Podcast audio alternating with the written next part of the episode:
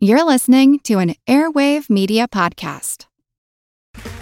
Okay, round two. Name something that's not boring. A laundry? Ooh, a book club. Computer solitaire, huh? Ah, oh, sorry, we were looking for Chumba Casino. That's right. ChumbaCasino.com has over 100 casino style games. Join today and play for free for your chance to redeem some serious prizes. ChumbaCasino.com. No purchase necessary. Full prohibited by law. 18 plus terms and conditions apply. See website for details.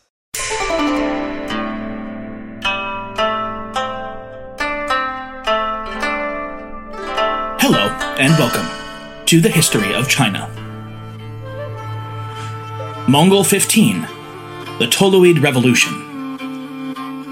The commandment of the eternal God is In heaven, there is only one eternal God, and on earth, there is only one Lord, Genghis Khan. This is the word of the Son of God, Temujin. This is what is told to you. Wheresoever there be a Mongol, or a Naiman, or a Merkit, or a Muslim, wherever ears can hear, wherever horses can travel, there let it be heard and known those who shall have heard my commandments and understood them, and who shall not believe and shall make war against us, shall hear and see that they have eyes and see not. And when they shall want to hold anything, they shall be without hands. And when they shall want to walk, they shall be without feet. This is the eternal commandment of God. This, through the virtue of the eternal God, through the great world of the Mongol, is the word of Mongke Khan. To the Lord of the French, King Louis, and to all the other lords and priests, and to all the great realms of the French, that they may understand our words. For the word of the eternal God to Chinggis Khan has not reached unto you, either through Chinggis Khan or others that have come after him. A certain man by the name of David came to you as an ambassador of the Mongols, but he was an impostor, and you sent back with him your envoys to Guyuk Khan. After the death of Guyuk Khan, your ambassadors reached this court these two monks who have come from you to Batu. But Batu sent them to us, for Mongke Khan is the greatest lord of the Mongol realm. Now then, to the end that the whole world and the priests and monks may be at peace and rejoice, and that the word of God be heard among you, we wanted to appoint Mongol envoys to go back with these your priests. But they replied that between us and you there is a hostile country, and many wicked people, and bad roads, so that they were afraid that they could not take our envoys in safety to you, but that if we would give them our letter containing our commandments, they would carry them to King Louis himself. So we do not send our envoys with them, but we send to you in writing these commandments of the eternal God by these priests. These commandments of the eternal God are what we impart to you. And when you shall have heard and believed, if you will obey us, send your ambassadors and so we shall have proof whether you want peace or war with us. When, by the virtue of the eternal God, from the rising of the sun to the setting, all the world shall be in universal joy and peace, then shall be manifested what we are to be. But if you hear the commandment of the eternal God, and understand it, and shall not give heed to it, nor believe it, saying to yourselves, Our country is far off, our mountains are strong, our sea is wide, and in this belief you make war against us, you shall find out what we can do. He who makes easy what is difficult and brings close what is far off, the eternal God, he knows. The message from Mongke Kayan to King Louis IX of France via Friar William of Rubruck, 1254. It is late August of 1246. Guyuk sits the most powerful throne in the world, his rule uncontested, his reign absolute. It had taken nearly five years and the tireless efforts of his mother, the great Khatun Toregene, to secure his place, as the late Ogedei had notably despised his eldest son and passed him over in favor of his favorite grandson by his third son, Kochu, the Prince Shiremun.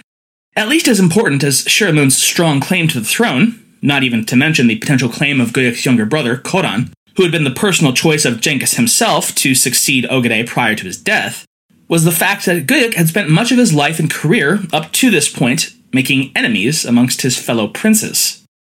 The bitterest and most intransigent of these was no less than his cousin Batu Khan, lord of the Jochid line of the family and Khan of the Golden Horde that ruled the western marches of the empire. It had been the dispute between Batu and Guyuk, in fact, that had seen the son of Ogedei sent back to Karakorum in chains to face the great Khan's punishment after Guyuk had publicly insulted and belittled Batu, his superior, while on campaign, which was potentially a capital offense. Ironically enough, it was, at least in part, Guyuk's arrest and recall back to the Mongol homeland that, far from resulting in his death, almost perfectly positioned the irascible prince to make his bid for power upon the unexpected, though if we're being honest, not that unexpected, death of his lord father in 1241. Or rather, it was Toregene who did so on her son's behalf, with what some might call an unseemly haste in the wake of her husband Ogedei's passing. The interim leader of the empire called for the convening of a great Kurultai at once to select the next great Khan, hoping thereby to catch enough potential dissenters within the family off guard and thereby secure Guyuk's upset succession. In this particular goal, she would prove unsuccessful. As the Lord Khan of the Golden Horde, Batu's presence at the conclave was of great importance to the proceedings. By tradition, as well as the law of Genghis Khan's Yasa, the Borjigins needs must first reach a quorum and then a consensus approval of the next leader for it to carry any legal weight. As such, usually the convening of a great Kurultai would be delayed until the political horse trading between the family branches could be conducted and concluded in private, as had been the case in the private decision between the sons of Genghis to nominate Ogedei, the third son, as their father's successor. And with the final ceremony being little more than a formality. By rushing into calling the conclave before either quorum or consensus could be reached, Toregene was opening the door for dissent to grind any such proceedings to a halt, a door that Batu, who above all else despised Guyuk and wished to deny him the throne, gladly stepped right on in. Batu held no imperial pretensions of his own. He understood that he did not have the political capital to put his name forward as Ogedei's potential successor, as not only had it been agreed upon that the rule of the empire would stay solely within the line of Genghis's third son, but also that as the son of Jochi, his blood tied to the great Khan Genghis would forever be in question, and therefore a political liability. Instead, it was more of a personal grudge for him. Let anyone but Guyuk get the job. And if that proved impossible, well, then at least make it as annoying and as difficult and as drawn out a process as possible. Why? Because screw that guy. That's why. This isn't to say, as the tale has often been told, that Batu had the power to unilaterally hold up the election of a rival indefinitely. Had he made it known that he outright opposed the accession of Guyuk, quorum could still have been reached without him, and indeed, ultimately, it would be. Instead, Batu employed subterfuge and trickery to delay the election of his rival as long as possible, without ever actually saying that that was what he was doing. Rather, he claimed that he was suffering from a severe attack of gout in his legs and especially feet, making even simple movements all but impossible, and travel from the Russian steppes to Mongolia completely out of the question until the attack of the illness subsided. Then, of course, he'd be happy to make the journey but he just needed for them to wait a while. By repeating this excuse, which was not at all unbelievable given the Mongol lord's predilection for rich foods and drinks, and in intemperate quantities of both, Batu was able to delay the Kurultai time and again, totaling a period of more than four years. While Batu hemmed and hawed and drew things out over the early 1240s, the other branches of the family certainly didn't just sit on their haunches and do nothing. Toregene Khatun worked furiously to gather the necessary support from the other elements of the Borjigins in order to overcome Batu's intransigence and thereby secure her son's eventual election over Shiremun, even without the support of the Golden Horde. This she largely accomplished, if accounts are to be believed, although they do paint a markedly unflattering picture of Toregene, going so far as to call her ugly and mean. She achieved this through outright bribery and gift giving. Many of her late husband's ministers, who pointed out that it had been Ogedei's will that Guyuk specifically not be selected, Toregene silenced by outright firing them, replacing them, as was her prerogative as Yeke Khatun, with her own partisans. The most important of these would be the Lady Fatima, a captive Tajik or Persian taken in the course of Genghis's campaign against Khwarezmia, who had won the favor of Toregene and was appointed as essentially the Empress's prime minister, the chronicler Juvaini would later write, with a noted hostility to the very idea of women in politics, that virtually alone, Fatima had unfettered access to the Khatun's gur, and that she, quote, became the sharer of intimate confidences and the depository of hidden secrets, and she was free to issue commands and prohibitions. Well, yes, Juvaini, that's literally in the job description. Could you quit being so weird about it? As the interregnum dragged on, and Batu's quote unquote gout continued to quote unquote plague him in a rather suspiciously unabating manner, further chaos threatened to unmake Toregene's tenuous process towards gaining the consensus within the Borjigin clan she so desperately needed. The youngest and last surviving full brother of Genghis Khan, the Prince of the Hearth, Temuge Otchigin, by this point well into his 70s, came forward, claiming that with no clear heir apparent, it should instead be him who filled the role of Great Khan that his brother had created. This, Temuge claimed, would require no Kurultai at all to confirm him, a claim that he seemed more than willing to back up with the full force of his own massive army, quite possibly one of the two or three largest armies in the whole empire, with some estimating its strength at over 100,000 soldiers. It was a move so shocking and illegal by the very law of his own brother that it would be neither forgotten nor forgiven when the seat of the Khayan was at last filled. Still, Temuge's claim, dubious and easily cast aside as it was, seems to have shown enough of the Borjigins just how tenuous the peace of the interregnum was, and that it would likely shatter altogether, and soon, if no decision was arrived at quickly. The deciding factor would come from the line of Genghis's youngest son, Tolui, and its own matriarch, who had until this point remained studiously silent in the question of supporting one candidate over another the Princess Sorkhakhtani.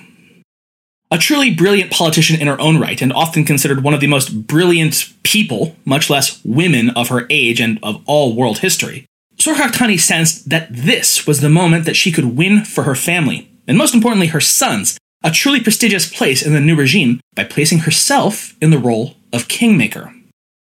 A decade prior, upon the death of her own husband, Tolui, supposedly to save the life of an ailing Ogedei from evil Chinese spirits, Ogedei had offered to marry Sorkhakhtani to Guyuk, a proposition that was, in spite of their 16 year age difference, not at all unusual among the people of the steppe.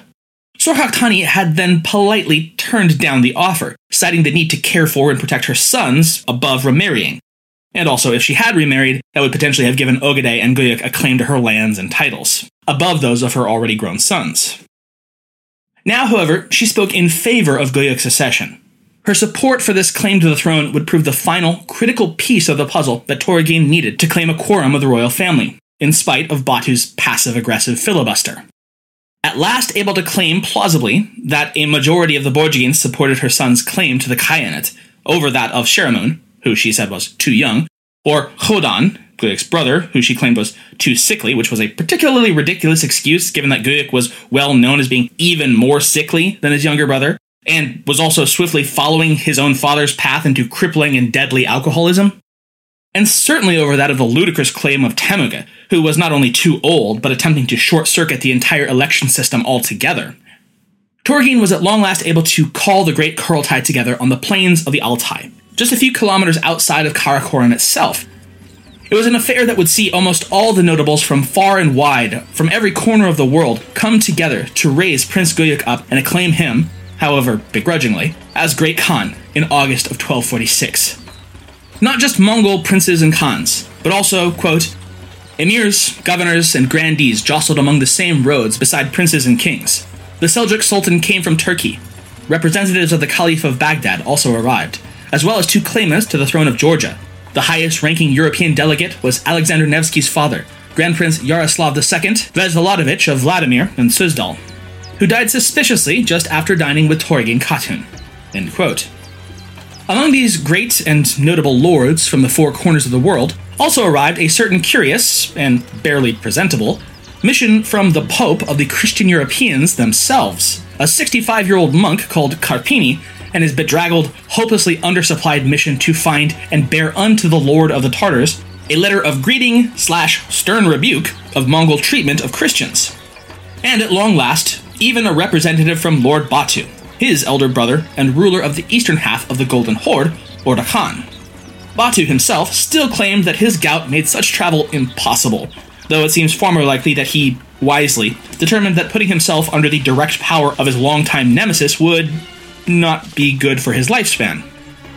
Our bodies come in different shapes and sizes, so doesn't it make sense that our weight loss plans should too? That's the beauty of Noom. They build a personal plan that factors in dietary restrictions, medical issues, and other personal needs so your plan works for you. Noom doesn't restrict or shame when you want to treat yourself. Their flexible program focuses on progress instead of perfection. You don't have to give up carbs or anything. And with their daily lessons, you can learn something new about your food choices every day. After just a few days of using the app, I learned how to recognize cues for overeating and how to choose the right foods to feel full. Stay focused on what's important to you with Noom's psychology and biology based approach. Sign up for your trial today at Noom.com. That's N O O M. Dot com and check out Noom's first ever cookbook, The Noom Kitchen, for a hundred healthy and delicious recipes to promote better living. Available to buy now wherever books are sold. Guyuk was 40 years old at the time of his accession, but with virtually no civil or administrative experience to speak of. He was, like most Mongol men of his era, an experienced warrior on horseback and battlefield commander, not a competent governor from a throne. In a short time thereupon, he'd find it an ill fitting role for him indeed. He and Toregene had, in the course of the ceremonial offer and refusal session that preceded any legitimate enthronement, managed to finagle out of the assembled lords a promise that forever after, the office of Great Khan would stay in the line of Ogedei. John Man notes that this explicitly unmade one of Genghis Khan's own stipulations in his will that had made Ogedei his successor in the first place.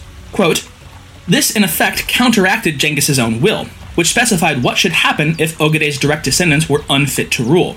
The secret history underlines the point with the verse if they prove so worthless that, quote, even if one wrapped them in fresh grass, they would not be eaten by an ox. Even if one wrapped them in fat, they would not be eaten by a dog. Is it possible that among my other descendants, not even a single one will be born who is good? End quote. Now, however, they'd gotten a seemingly ironclad promise out of the Kurultai that the succession would always remain in the line of Ogedei.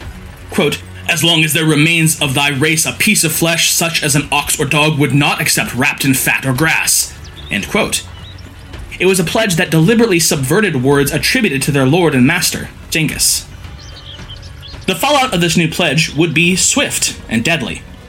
Toregene ordered that Temuge Otchigin, for his impudence in trying to take the title of Great Khan for himself without the assent of the Kurultai, was to be arrested and tried and then immediately executed. Quote, Temuge Otchigin had survived his encounter with the shaman Teb Tengri when he was younger, but he did not survive this confrontation with his grandnephew. In a secret trial, closely supervised by Guyuk in a closed gur, the male members of the family condemned him to death for attempting to seize the office of Great Khan by military force rather than election. This was as shocking as it was unprecedented.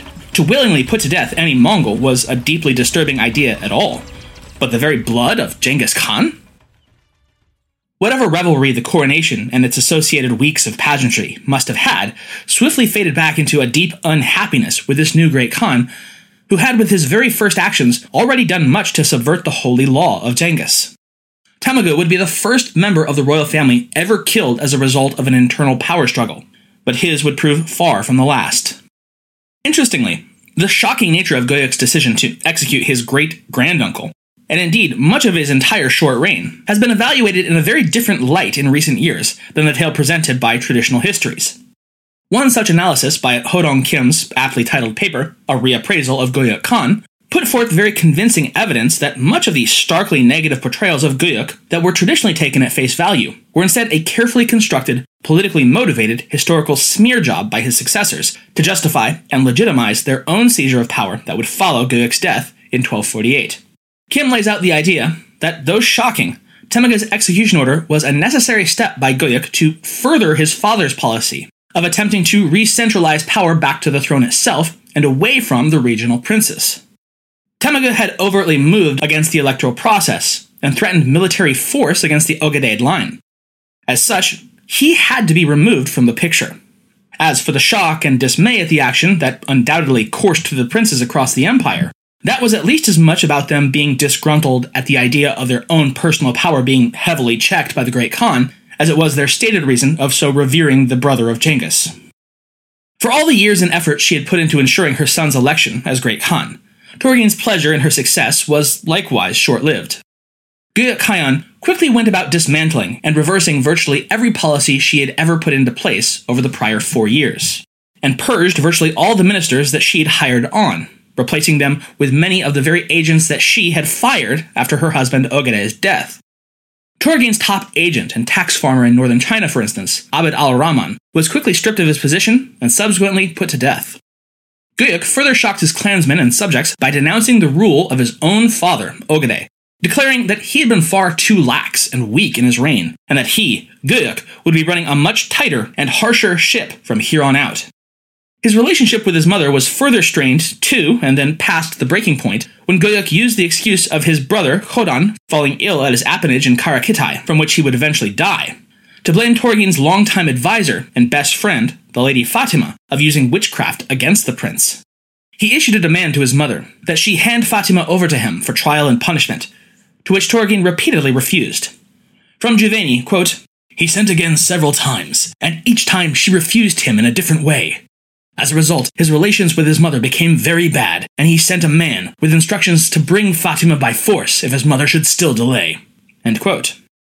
Toregene apparently threatened to commit suicide if the deed was carried out, and at this point the record becomes pretty fuzzy. She may well have followed through on her threat, though that remains speculative. With typical Mongol aversion to mentioning death outright, Juzjani writes euphemistically that Toregene soon thereafter rejoined her husband. Somehow or another, within 18 months of her son's enthronement, Toregene Khatun was dead. Fatima's fate would be far worse. Rather than quickly and quietly getting rid of her, Guyuk instead submitted her to a gruesome and torturous public ordeal. She was ordered to be stripped naked and brought before the great Khan tightly bound in ropes. There she was kept, in humiliatingly public fashion, starved, bound, nude, and subject to, quote, all manner of violence, severity, harshness, and intimidation, quote, in an attempt to wring from her a confession of her supposed witchcraft against the royal family. Weatherford writes, quote, They beat her, and then flogged her with some kind of heated metal rods. Such a public torture may have been an appropriate treatment for a witch in European society, or for a heretic at the hands of the Christian church, but it totally violated the practices of Genghis Khan, who slew his enemies and ruled with harsh strictness, but steadfastly without torture or the infliction of unnecessary pain. It seemed particularly contrary to Mongol tradition since it was directed against a woman. No precedent was known in Mongol history for any comparable spectacle. Though perhaps technically not quite illegal, as Fatima was not a Mongol nor married to one, but was instead a war captive, it was nonetheless yet another shocking breach of the spirit, if not quite the letter, of Genghis's laws by his grandson.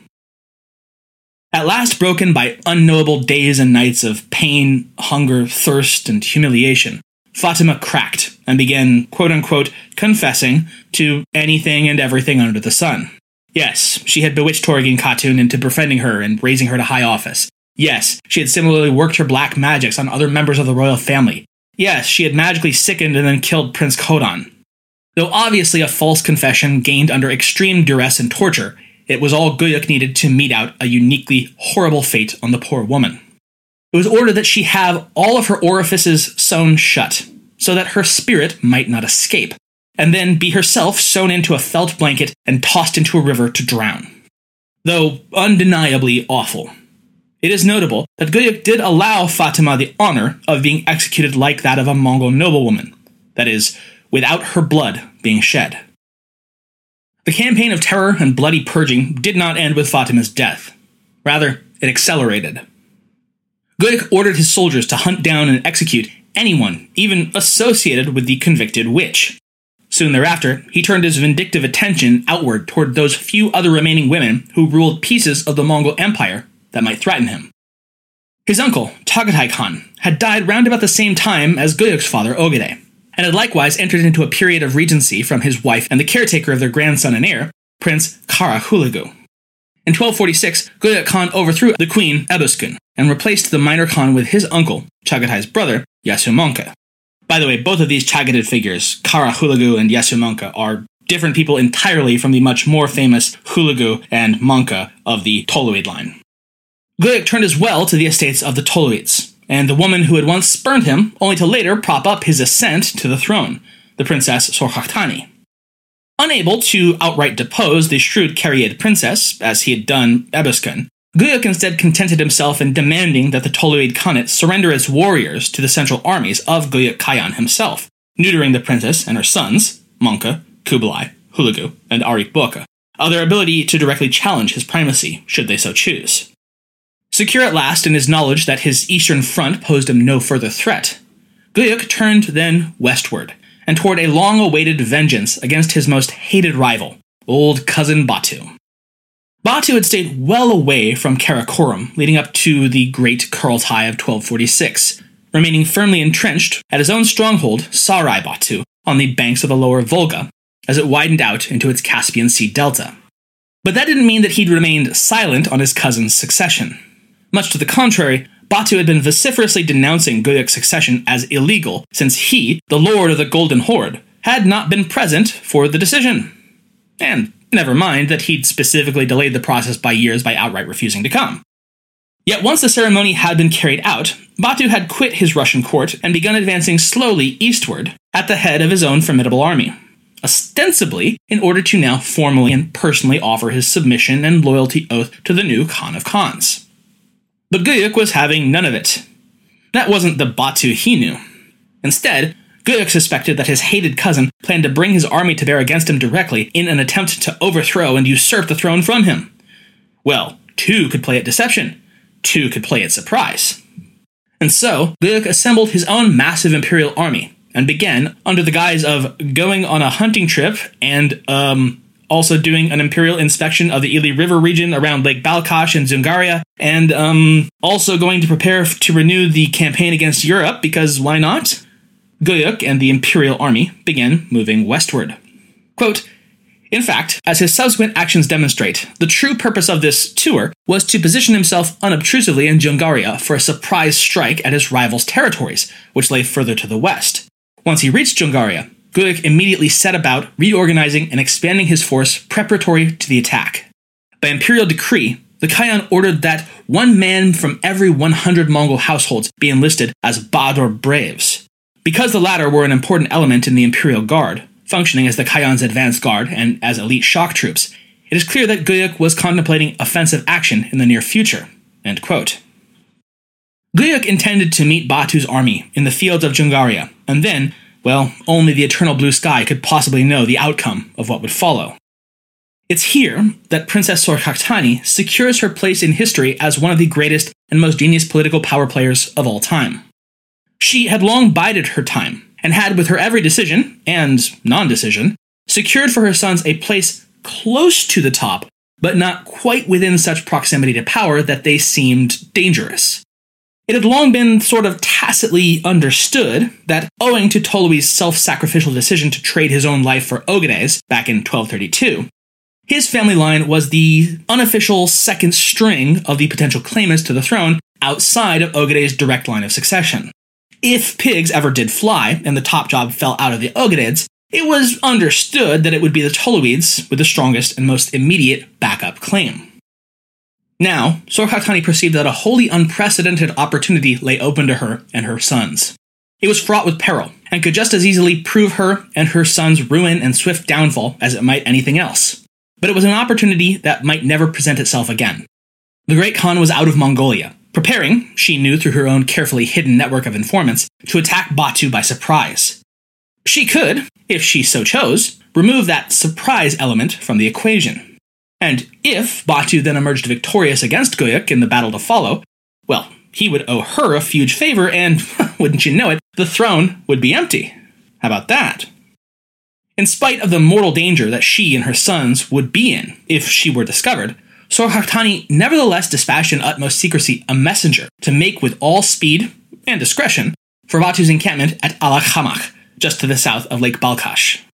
The message delivered warned Batu, quote, Be prepared, Guyuk Khan has set out for those regions at the head of a large army, and that his advance westward was not devoid of some treachery.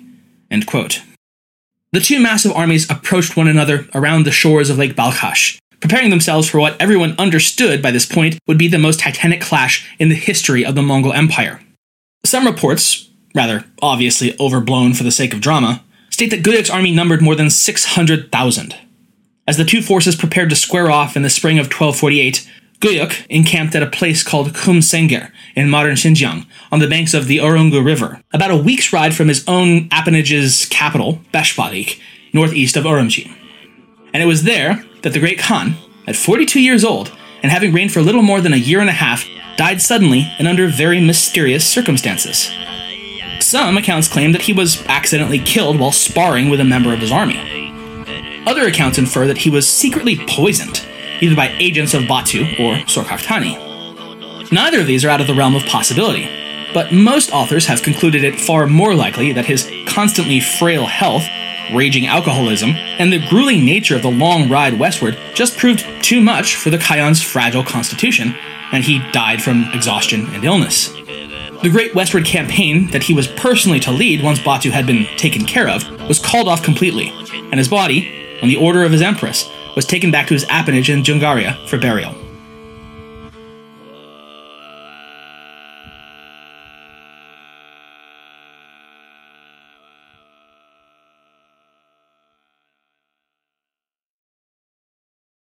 It's time for today's Lucky Land horoscope with Victoria Cash.